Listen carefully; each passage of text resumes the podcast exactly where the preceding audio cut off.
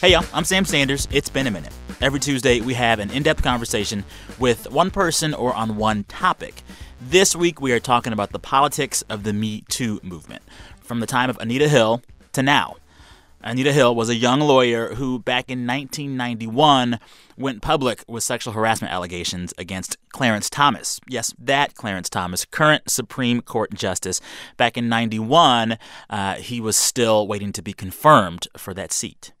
NPR's very own Supreme Court correspondent Nina Totenberg broke this story, and she was the person that Miss Hill trusted her story to. So I wanted to talk with Nina about that, this kind of Me Too moment before we actually had a name for it. And I also wanted to bring another person into this conversation PBS White House correspondent Yamiche Alcindor. Yamiche and I got to know each other covering the election in 2016, and she's been covering the Me Too movement and how it's playing out on Capitol Hill now. So, the three of us get into a lot in this chat what is different about Me Too in politics and how these issues play out in D.C. compared to other industries and places. We also get into some generational differences between women and how they view sexual harassment.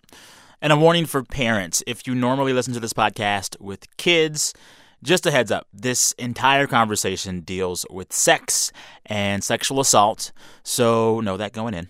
All right, here we go. Me talking with Nina Totenberg, who was here with me at NPR, and Yamiche Alcindor, who joined us from WETA's studios in Virginia. Hey,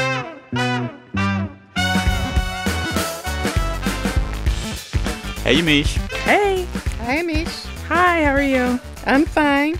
I'm so excited to talk to you because you're like someone who broke this really big story and you're like a legend. So I'm trying not to fangirl. Don't, it's okay. But just you so can be you all know, the fangirl. I'm absolutely fangirling right now. That's excellent. I hope we're rolling on those, those old, we old brats like fangirls. So, we are having a conversation about the story that has been here and it's not going away. And I think that's my first question to you both.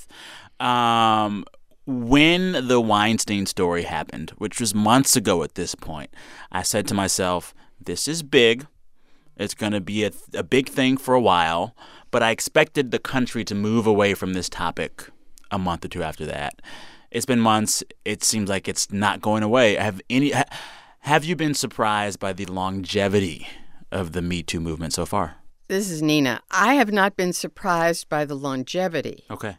I have been surprised by the generational differences Yeah. and by the intensity of the way young people, young women feel, and in their inability, or many, many young women have an, seem to have an inability or an unwillingness to draw any lines between Harvey Weinstein's kind of conduct Mm-hmm. and just generally boorish kind of conduct and just guys making a pass and failing kind of mm. conduct. I haven't been surprised by the endurance in that I think gender, much like race, is something that is so personal mm-hmm. and so touching to, on, to so many different communities that when you start to surface, you realize that everyone almost has a story. So there, I think there's this idea that for a very, very long time, we've been talking about race in this country. I'm one of those reporters who thinks that we should continue to always talk about race Yeah. because it is something that is completely part of the fabric of America. So I think some people, maybe for the first time, are finding out that the way that women are treated, sometimes unfairly, is also part of an American culture, a capitalist society, whatever you want to call it. So there's this idea that most women that I've talked to in in the months that this is broken have a story that if it's not something that is overtly assault, it's something that said, "Well, I had to get over this, and I had to normalize this behavior in order to do my job." Is it a thing, Nina, where you look back and say, well, I was like that when I was their age, or is it something different? Oh no, when I was their age, I was really grateful to have a job, period, Okay. in journalism. Okay. And um, I got catcalled in the lobby of the House of Representatives, where members would sit there and just dissect me as I walked verbally as I walked down. What's the worst thing they said to you? Oh, I don't even remember. Uh, You know, n- you know, they would just say, "Hey, you want to come here, sit on my lap, honey?" You know, that kind Oh, of thing. Lord. Yeah, it was not subtle. Okay. Um, and I did interviews with men who would just stare at my chest and not my face. Yeah. And I had a boss who uh, was all over me like a rug every time he asked for a ride home. Um, he didn't have his own car? Uh, he would somehow arrange not to. and it, it never occurred to me in those days yeah. that I could even tell anybody yeah. any of this or complain about it. So, yeah. you know, I uh, as a young woman, I learned to suck it up. Okay, and, just got to clarify this: this boss that was creepy in your car. Mm-hmm. Please tell me he didn't work at NPR. No, it was not at NPR. Okay, all right. No, this was this was long before that, okay. and I, I there was no law of sexual harassment at the time. Yeah. So the idea nobody had an HR department that yeah. you could even complain to. It yeah. just didn't exist. Yeah. So I am from what I call the suck it up generation. Hmm. And you have to assume that we have a different view, but having said that, I spent decades being an advocate for young women. Yes and sometimes counseling them that you have to pick your battles. And if somebody gave you a compliment, said you looked nice, that was not worth having a big fight about. Other things were, mm-hmm. whether or not you got the job, whether you had to do anything to get the job, yeah. whether anybody touched you to, you know, right. all of that. So I've I've thought this through, and I have some some pretty clear gonna, lines, yeah. but they are not probably yes. the same lines that Yamiche has. Yeah. You know, hearing Nina talk about this divide perhaps between generations of women. Have you seen that too as a young woman uh, covering this movement too? I don't. I mean, I don't think that I can talk that much about whether or not there's a divide there, um, because I've mainly been talking to women who have actually, I think, um, had stories that most people, including my editors or producers, thought was problematic. Um, so there's this idea that, of course, there's a gray area. Do you are you does, does one person being raped and another person being catcalled repeatedly is that the same thing? I think most women that I talk to understand that that's completely different things. The issue, though, is that with millennial women that I've talked to, um, they say that they are less likely to want to even blow past something. So they're not going to just let a guy who is continuing to harass them at work, um, what might have been called, you know, something before, which is hitting on her, them and being persistent. They're not going to let that behavior fly. Um, but most women I've talked to, even if as they're telling me, like, you know, I really didn't like that my supervisor sent me a whole bunch of pictures um, and continued to send me these pictures. I talked to a young woman like that. She she recognized that that was different than someone who got fired maybe um, because of of a, of a, of a gender issue or someone who got assaulted physically. I think women inherently understand the difference. Yeah. One of the interesting things that I want to talk to you both about is how much there was a Me Too before there was a Me Too. And there are a lot of different points in our history where these issues have come to the forefront, but I want to lock in on one. And this is a story, Nina, that you broke. This is Weekend Edition. I'm Liane Hansen a woman who served as personal assistant to Clarence Thomas for over two years, has accused him of sexually harassing her. Um, the Anita Hill story. This was uh, involving the confirmation hearings for Clarence Thomas, who is now on the Supreme Court. National Public Radio has learned that the woman brought her accusation to the Senate Judiciary Committee last month. This was one of those stories that combined race racial stereotypes, and sex. And power. NPR's Nina Totenberg reports. And power, and all politics. into one. and politics, yeah. all into one. According to Hill's affidavit, Thomas, after a brief work discussion, would, quote, turn conversation to discussions about his sexual interests. His conversations, she said, were vivid. He spoke about acts he had seen in pornographic films involving such things as women having sex with animals, and films involving group sex or rape scenes. Hill said she repeatedly told Thomas she did not want to discuss those kinds of things, but sensed that her apparent disgust only urged him on. Justice After Thomas months, said, was the second African American appointed to the Supreme Court, nominated by the first President Bush, and he denied it in his testimony, calling it a, a high tech lynching. This is a circus, it's a national disgrace. It is a high tech lynching for uppity blacks who in any way deign to think for themselves. And it is a message that unless you kowtow to an old order, you will be lynched, destroyed, caricatured by a committee of the U.S. U.S. Senate rather than hung from a tree. And, and just, I mean, like, some of the things that she described are so out there. Like, pubic hair on a soda can, just really strange stuff. Yeah, he, he according to her, he said at one point, "Did you put this pubic hair on my coke or something like that?" And that he, he that he talked to her in very explicit ways. Yeah. He spoke about acts that he had seen in pornographic films involving such matters as women having sex with animals and films showing group sex or rape scenes.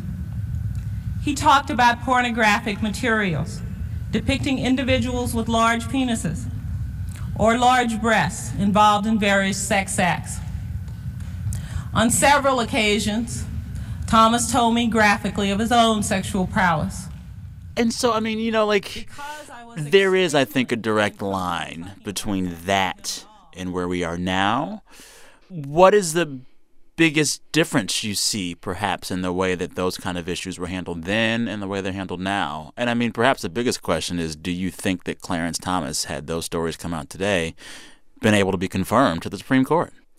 You know, it's a good question. I don't know. Certainly the hearing would have been more thorough. There were other women who um, had similar stories that the committee didn't call. Senator Biden, former former Vice President Biden, was chairman of the committee then, and, and he decided not to call them and has apologized to Anita Hill now for not calling them and for not being more expansive in the investigation. But I don't know. He was a very persuasive witness, and she was a very persuasive yeah. witness. Yeah. If you didn't have actual information, and it was, as we said back then, he said, she said, yeah. it was very hard to tell. You you either found her credible and simply found him not credible, mm-hmm. or you said, Shh, you know, and but she was treated as a by Republicans on the committee as a delusional person.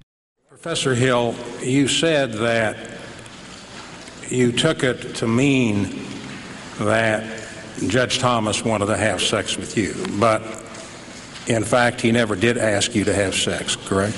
No, he did not ask me to have sex. He did continually pressure me to go out with him continually. You are not now drawing a conclusion that Judge Thomas sexually harassed you. Yes, I am drawing that conclusion. That well, is then my... I don't understand. Pardon me? Then I don't understand. Page three, it was my opinion at the time, and is now my opinion, that Ms. Hill's fantasies about sexual interest in her were an indication of the fact that she was having a problem being rejected by men she was attracted to. For any woman watching the hearings, uh-huh. it was the way rape victims used to be treated hmm. 50 years ago, hmm. where what did you do to encourage this, that yeah. kind of thing? One of the things that you have to talk about when you talk about the Anita Hill story is race and how this black woman with these allegations against this black man was treated by these very white bodies, uh, talking about the Senate and these committees. And it, I just compare it to now, Yamiche and Nina, like the face of that story was a black woman. The face of Me Too has predominantly been white women. Mm-hmm. Uh, Yamiche, when you hear these stories from folks that come to you and talk about their stories, are you hearing from more white women? Like, I think there's two things, though. The one thing is that the Me Too movement that I am most familiar with was a, as a political reporter was the congressional aspect. Yes, the Congress um, is not a place that um, employs very diverse people. So just by virtue of who works there, that means that I was uh, essentially interviewing way more white women um, than any other race so there's that aspect but i think that when we talk about a conversation of whether or not um, black women are treated differently than white women, you really, I think, go have to go all the way back to the campaign and the Access Hollywood tape. I wrote a story for the New York Times where I was working bef- before that said one of the main reasons why the Access Hollywood tape was such a big deal is because it was perceived to be Donald Trump talking about white women, and white women historically had had a different value because there's mm-hmm. this idea that he had been talking about Mexicans, he'd been talking about brown people, and those people were women of color, but when senators and congresspeople started saying, "Well, I can see my daughter, and I have a daughter and a wife. I cannot, I can no longer support this man." The the experts I talked to essentially said that a lot of these lawmakers didn't see themselves in the Mexican women or the Muslim women that President Trump was attacking before. Hmm. Um, so when we go back to the Me Too movement, I think that in some ways the value that white women has have historically had in American society is obviously playing into that. I mean, obviously impacting that. Hmm. Oh, and, and part of this also is the idea that Black women, um, at least some of the ones that I've talked to, said that they also feel bad when it comes to speaking out against Black men because there's this idea that Black men have already gone through so much. Um, you think of in, Ter- in Clarence Thomas's case, he's you know he's had to go through all these things just to get to this huge accomplishment of being nominated to the Supreme Court, and here goes this Black woman essentially having a case against him and trying to take him down. And I think even to this to, to now, um, there are a lot of black women who feel as though they don't want to be as seen as someone who's going against their race. All right, time for a quick break. We'll be right back with more of our Me Too conversation then and now. Support for this podcast and the following message come from HBO's High Maintenance. Inspired by the beloved web series, the critically acclaimed show surrounds the life of The Guy, the nameless bike riding weed dealer who helps his clients deal with whatever life delivers. Each episode features stories that bring vibrant characters, all connected by their pot salesman, to life as the show captures the experience of truly trying to cope. Stream the first season now before season 2 premieres Friday, January 19th at 11 p.m.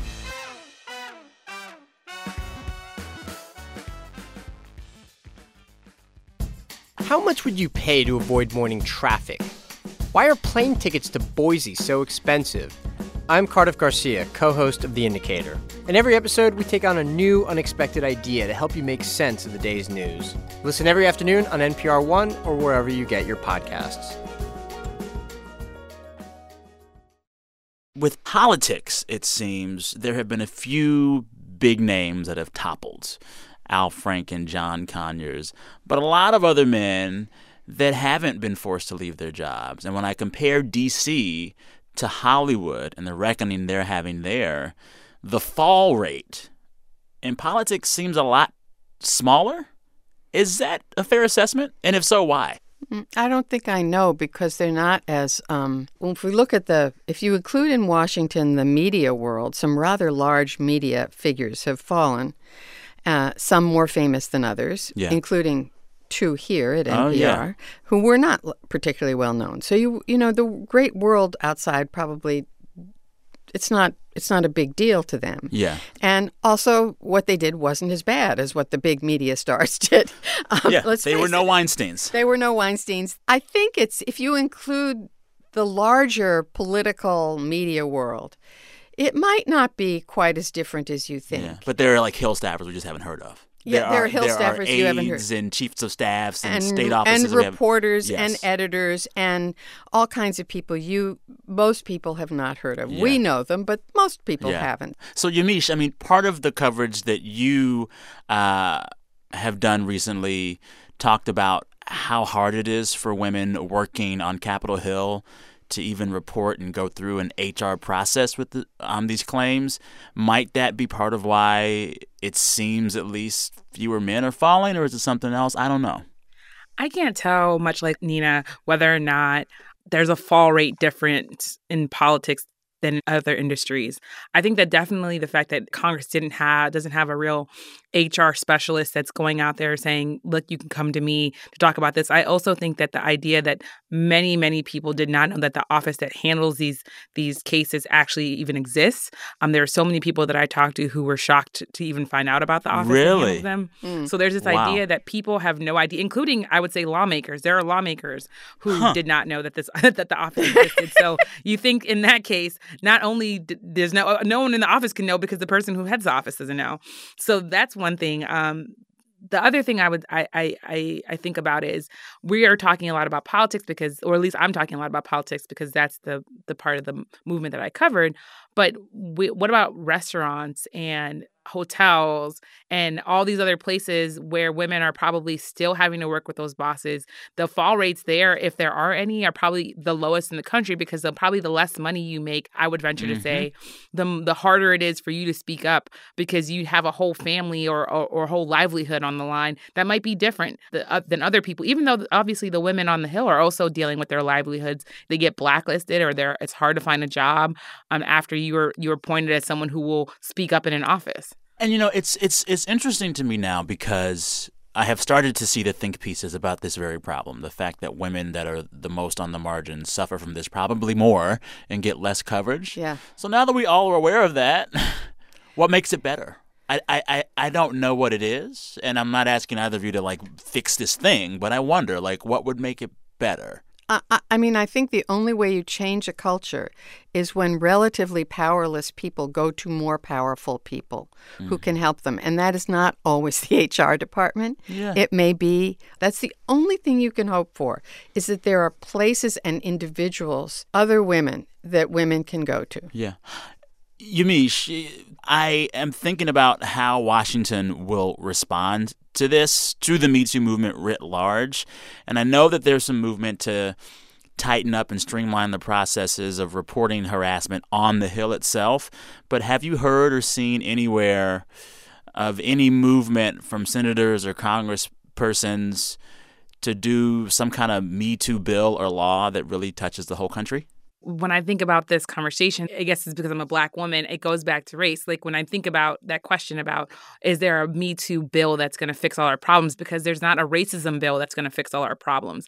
I've seen kind of piecemeal bills of, about basically signing agreements um, and whether or not those agreements should be confidential, um, how businesses that get money from the federal government, um, how those those companies essentially will will deal with harassment claims. But at least in, in the conversations I've had with aides, there isn't like a national, this is how the country is going to deal with sexual harassment. Mainly it's because all of these industries are different and people still have their private HRs. So even in Congress, when they have, as they operate in their kind of little fiefdoms where Senator such and such is completely different than another senator's office, you also have to think how do you deal with people who are maybe out all day and they're construction workers versus someone who maybe works in an office in some ways, um, I think there might be maybe a push to, to have mandatory training. But even with that, what does that mandatory training looks like? Will look like there are some people that are like, okay, that should definitely be a video. Other people want it to be a full day. I think it's going to be hard for Congress to say here's the blanket way mm-hmm. that mm. that harassment is going to work out for people because then you you run the risk of leaving out loopholes and and that's essentially what Congress is good at. It's good at sometimes passing bills that might be intended to do one thing and then having to go back and tweak it and tweak it and tweak it because they realize realize that when it's actually put into effect that it's different. Yeah. Okay, for this chat, we asked our listeners to send us questions, and we got a few. And I want to give you both this question, and it's about nuance in the Me Too movement. Hi, my name is Megan. I live in Oregon, and I'm curious if your guests think the momentum of the Me Too movement might fizzle out due to the extremism of some voices in the movement. I don't have a better word to use for it, but it seems like we're lacking a lot of nuance in the difference between malicious sexual assault and abuse and clumsy sexual or romantic passes that are just ill informed and poorly timed. And um, the need for that nuance, I feel like, is really important for this movement to be taken seriously. There are two things I want to say here. First, in the employment context, we have to think about for what malfeasance will men, and we're largely talking about men, be executed? Is mm-hmm. it capital punishment like like uh, they get fired from their jobs and they're never going to work again. And that's true for some. Well, and the, there's a story to be written three years from now when these men do start to work again. And then secondly, at some point they work. Well, well, then second, well, sometimes they can't. Yeah, although um, I think that will change over sec- time. Secondly.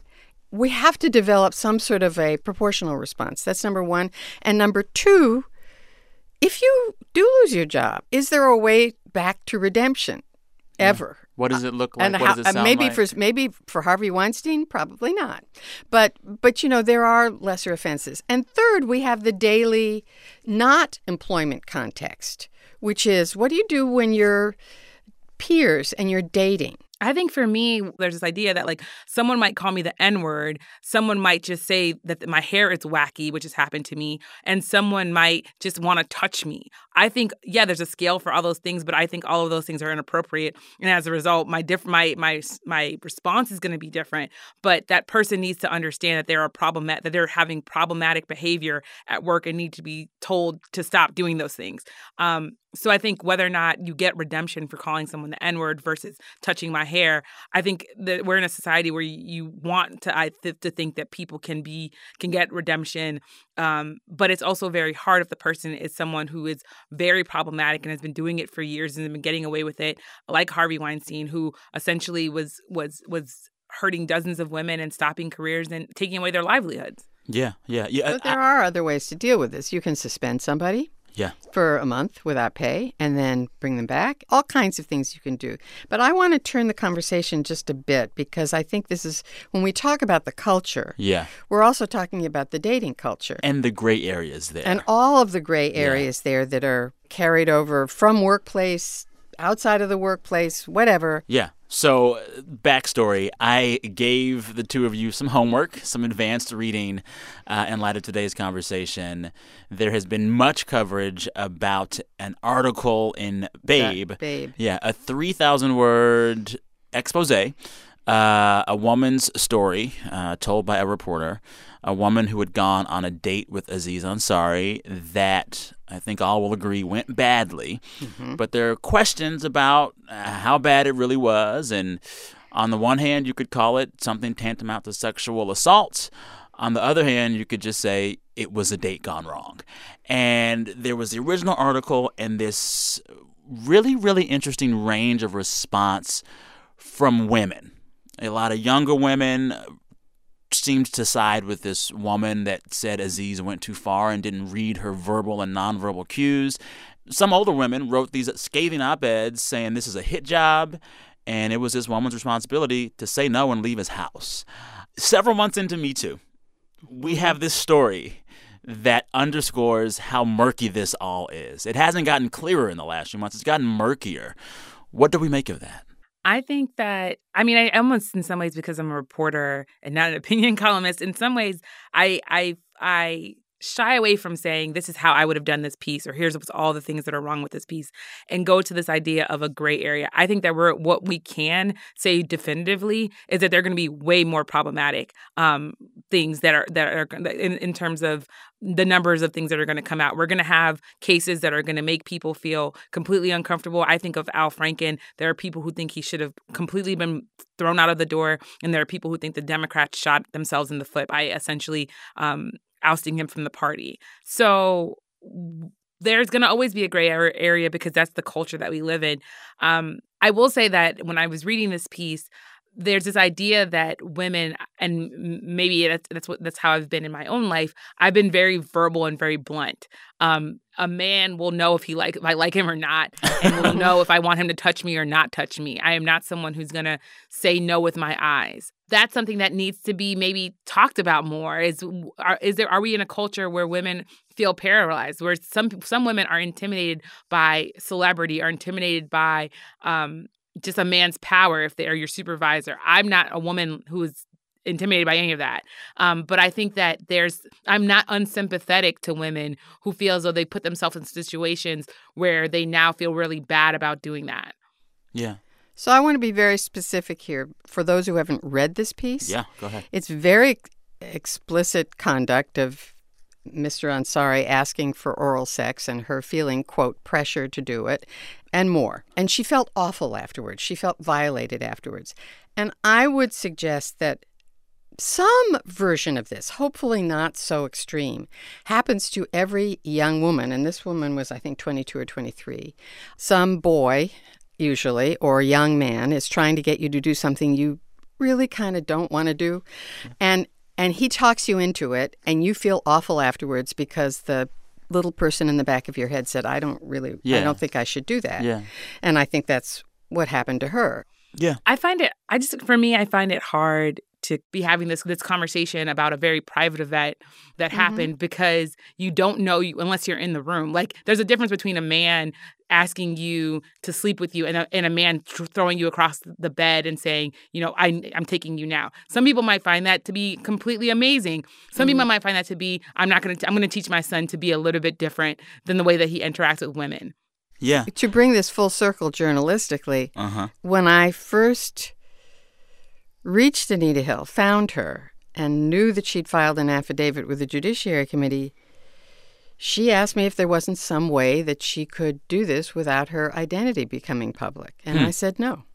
Really? I said, absolutely not. Why? said, because if you're going to make a serious accusation against somebody, you need ha- to be willing to stand up and have a face. You cannot be a faceless informant. A lot of a people- faceless informer. But a lot of young women and men today would say it's okay to be anonymous if you feel like your livelihood or your safety is in danger, or if- if you just don't want a million tweets about you, right? I mean, I, I mean, as a reporter, I lean toward the way that Nina's casting this, and that the most of many of the women that I talked to, um, the first story that I wrote about this along with my colleague, um, we we pushed to make sure we had women on the record who were when they were naming men, mainly because w- yes, it's true that it might be something that endangers your livelihood, but you're also might you also might be endangering someone else's livelihood. If you stand up and say Senator so and so, or this one woman I I I, I um, interviewed, she said that there was a congressman who made her twirl um, because she he was attracted to her and she had on this powder blue dress,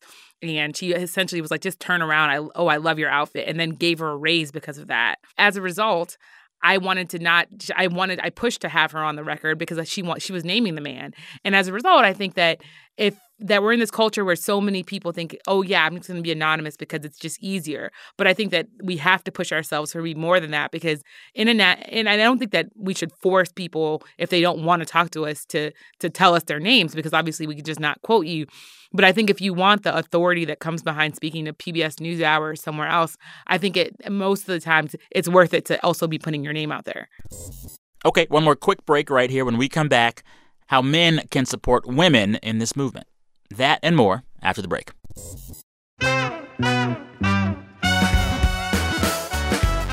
We'd like to thank our sponsor who brings you this message, Discover Card, who alerts you if they find your social security number on any one of thousands of risky websites. Discover believes there are some things that you just need to know. It's just another way Discover looks out for you, not just your account. And best of all, Social Security alerts are free for Discover card members. All you have to do is sign up online. Learn more at discover.com slash free alerts. Limitations apply.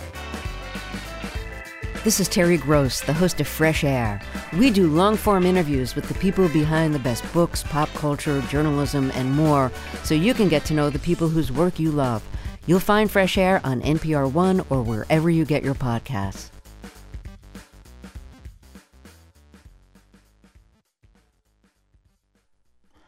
At the Golden Globes a few weeks ago, this award show had women walking the red carpet in black dresses in solidarity, and it seemed as if every woman on stage that night spoke about the Me Too movement, this new Time's Up movement.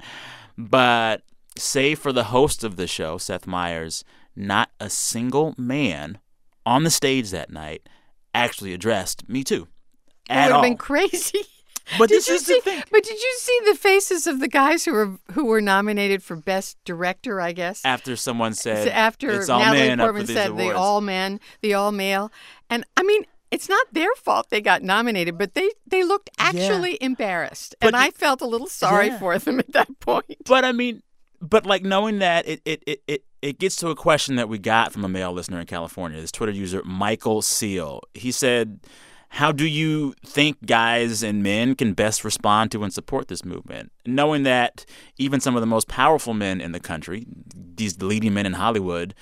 Kind of probably felt scared to talk about Me Too at a place like the Golden Globes. Be nice and be willing to be an ally. Yeah. Yeah. I think I would say two words, which is speak up. I think Mm. that so many times men are in these um, gatherings where they hear problematic language and they maybe don't say anything. And maybe you need to speak up and say, hey, you know what, guy, I know that your girl isn't here or that there aren't women here, but I don't appreciate the way that you reference that. Mm-hmm. I think the other thing is that I don't feel bad for people who find themselves in positions of privilege because of either misogyny or racism. It's not just, it doesn't take away from whatever you've accomplished, but you should under, you should be reflecting are these group of men better than every single woman director out there? Are these mm-hmm. these men have beat out every single woman in the country. If that's the case, then you can really believe that. Then you shouldn't feel bad. You wouldn't look. Your face wouldn't look twisted. You would feel like, yes, I, I deserve everything. If you realize that you saw a video, a, a uh-huh. movie directed by a woman, Lady Bird, you know it's better than yes. yours. Yeah. then yeah, nobody said how come how come Greta Gerwig wasn't exactly, nominated? Exactly. But but probably whoever won, and I don't even remember who won, what man won. He probably should have said that, but he's the only person yes. who could have hearing you hearing us talk about how men can be a part of this conversation it makes me think of the way that america deals with issues of race um, whenever there is a disaster or a tragedy involving race everyone looks to black people and brown people to lead the conversation, to offer the suggestions, mm-hmm. to help fix it. And you're literally asking people that have been oppressed and are oppressed to fix their own oppression. And that's pretty crappy.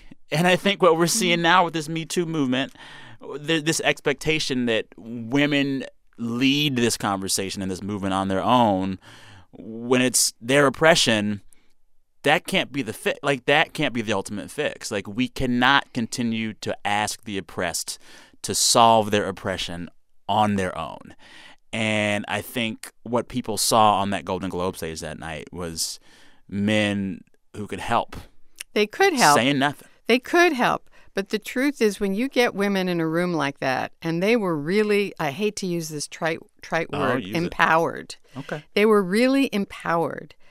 I could see how a man watching that would think, oh my God, just keep my head down. These women are out to, you know, they are looking for a reckoning, and I'm scared. And I don't want to scare men, but I want them to be stand up guys. Well, also, you know what, though, men, if you're scared, welcome to the world of women. you know, I was I, I, was reading some BS article a few weeks ago. All these middle aged men are afraid to hug people, and I thought of that as a black man. I have to constantly be aware of the way my body is perceived in public spaces. Give you a small example. When I jog, and I jog a lot every workday pretty much, if I'm ever running behind a woman who's by herself, mm-hmm. behind a white woman, I step loudly so she can hear my steps mm-hmm. and so she doesn't feel like I just came up on her quickly. When I'm in the workplace, I am aware of whether or not I'm smiling or whether or not I look like I'm angry because it's such a low barrier to look angry as a black man. I swear to goodness. But I'm constantly aware of my body and how it moves through the world. So to hear these men say, well, I've never thought about how my body moves through this world and affects other people before. Like, well, you know what? Deal with it. Get over it. I mean, for me, I think it's it's it's okay for everyone to be a little uncomfortable because exactly. it's essentially what I think a, a large majority of Americans, or I should, I should say, the African American, Hispanic, a lot of Americans feel that way. I was watching This Is Us, which is one of my favorite favorite oh, yeah. shows, and um the, what the the African American man who's been or African American boy who's been adopted by these white parents said that um took his dad to to Howard and the dad kind of felt uncomfortable because you know he was one of the only white people on campus and in the drive home the son says to the dad well you know how you felt a little uncomfortable even maybe even a little bit mad but you couldn't mm-hmm. quite place what that was that's what being black is like Come and on. I remember sitting back in my couch and thinking oh my god he summed up being African American, and I yes. I I'm don't know what to do with that. But I think that there's this idea that people should be reflective of how they interact with people. So if you're th- rethinking the woman who who you're hugging, who kind of cringes every time, maybe she shouldn't. Maybe she doesn't want to be hugged. Come on. Um, to have, and I think going back to that that point you were making about whether or not the oppressed can can free themselves. I think as an African American, I've always appreciated the option to lead, which is yes. that you should not be dragging every one of your black coworkers into a conversation um, the next when because you're mad about something that Donald Trump said. Like that person maybe doesn't want to talk to you. Um, but I think that for a reporter like me who has was always told employers before they hired me, I am someone who likes writing about race. I am Mhm. someone that I don't care if I'm covering transportation or education or poverty. I will write about black people because that's what I like to write about. Yeah. And obviously, I'm going to write about everyone else. But there's this idea that race is very, very much at the top of my mind. So I like that. But I am about to get married to someone who's a sports reporter. Does that sports reporter need to write about only black athletes all the time? Of course Yeah. not. Um, Yeah. But I think that, so I think that there's that aspect. And you have to, people, men have to be allies in this. There has to be a moment where men sit back and say, do I deserve this? Do all the people around me deserve this? And by the way, can I, can I maybe talk to my female coworkers about how much money I make because maybe I'm getting paid more than her and I know that she's either doing a better job than me or an equal job to me. And because that just that small act of actually asking your female friends at work, how much do you make, how much do I make, could really revolutionize the workplace in general. Yeah, yeah. Last question, quick yes or no. Uh, however many years after Anita Hill, the pre Me Too, are we better off in terms of these issues? Oh my God, yes. Okay. I mean, just look at the workplace here. There are just tons of women All and in big executive jobs, and nobody thinks twice about Yeah. it. I would agree with what Nina said, um, mainly because she's the rock star journalist that broke the Anita Hill story. And there's this feeling that women who have been in the industry for a long time, if they can look at their careers and say that this has gotten better, then I believe them, um, much like I believe women a lot of times. So there's this idea that. Um, I can read about the past and what it was like to be a political journalist and how women, what women had to put up with. But I imagine that the role of a political journalist now as a woman is much easier to navigate than back then. Um, but as a black woman, I still say that race um, and racist issues and microaggressions in the workplace and outside of the workplace are something that I constantly deal with, especially as someone who has natural hair um, that really needs to be fixed. So I think America is evolving and I think they're going in the direction of it being a better country than a worse country. But I still think that there's a whole lot of work to do. Yeah. This was this this lifted me up. I feel better about the state of things. Yeah, but she's a reporter, so she's a realist. I am a realist. Yeah. Okay, two legends right there. In NPR's very own Nina Totenberg and PBS White House correspondent Yamiche Alcindor. She's into her second week on that job as of today. Congrats, Yamish. All right, before I let you all go, I got one more quick announcement for you all. We are having a live show for It's Been a Minute, February 22nd. That is a Thursday night at NPR headquarters here in DC. Me, some special guests, and maybe you in the audience. You can buy tickets beginning on Thursday at nprpresents.org.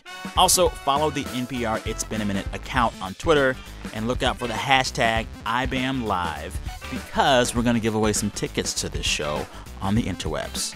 So, stay tuned. More to come. Hope to see you in the audience next month. Thank you. Talk soon.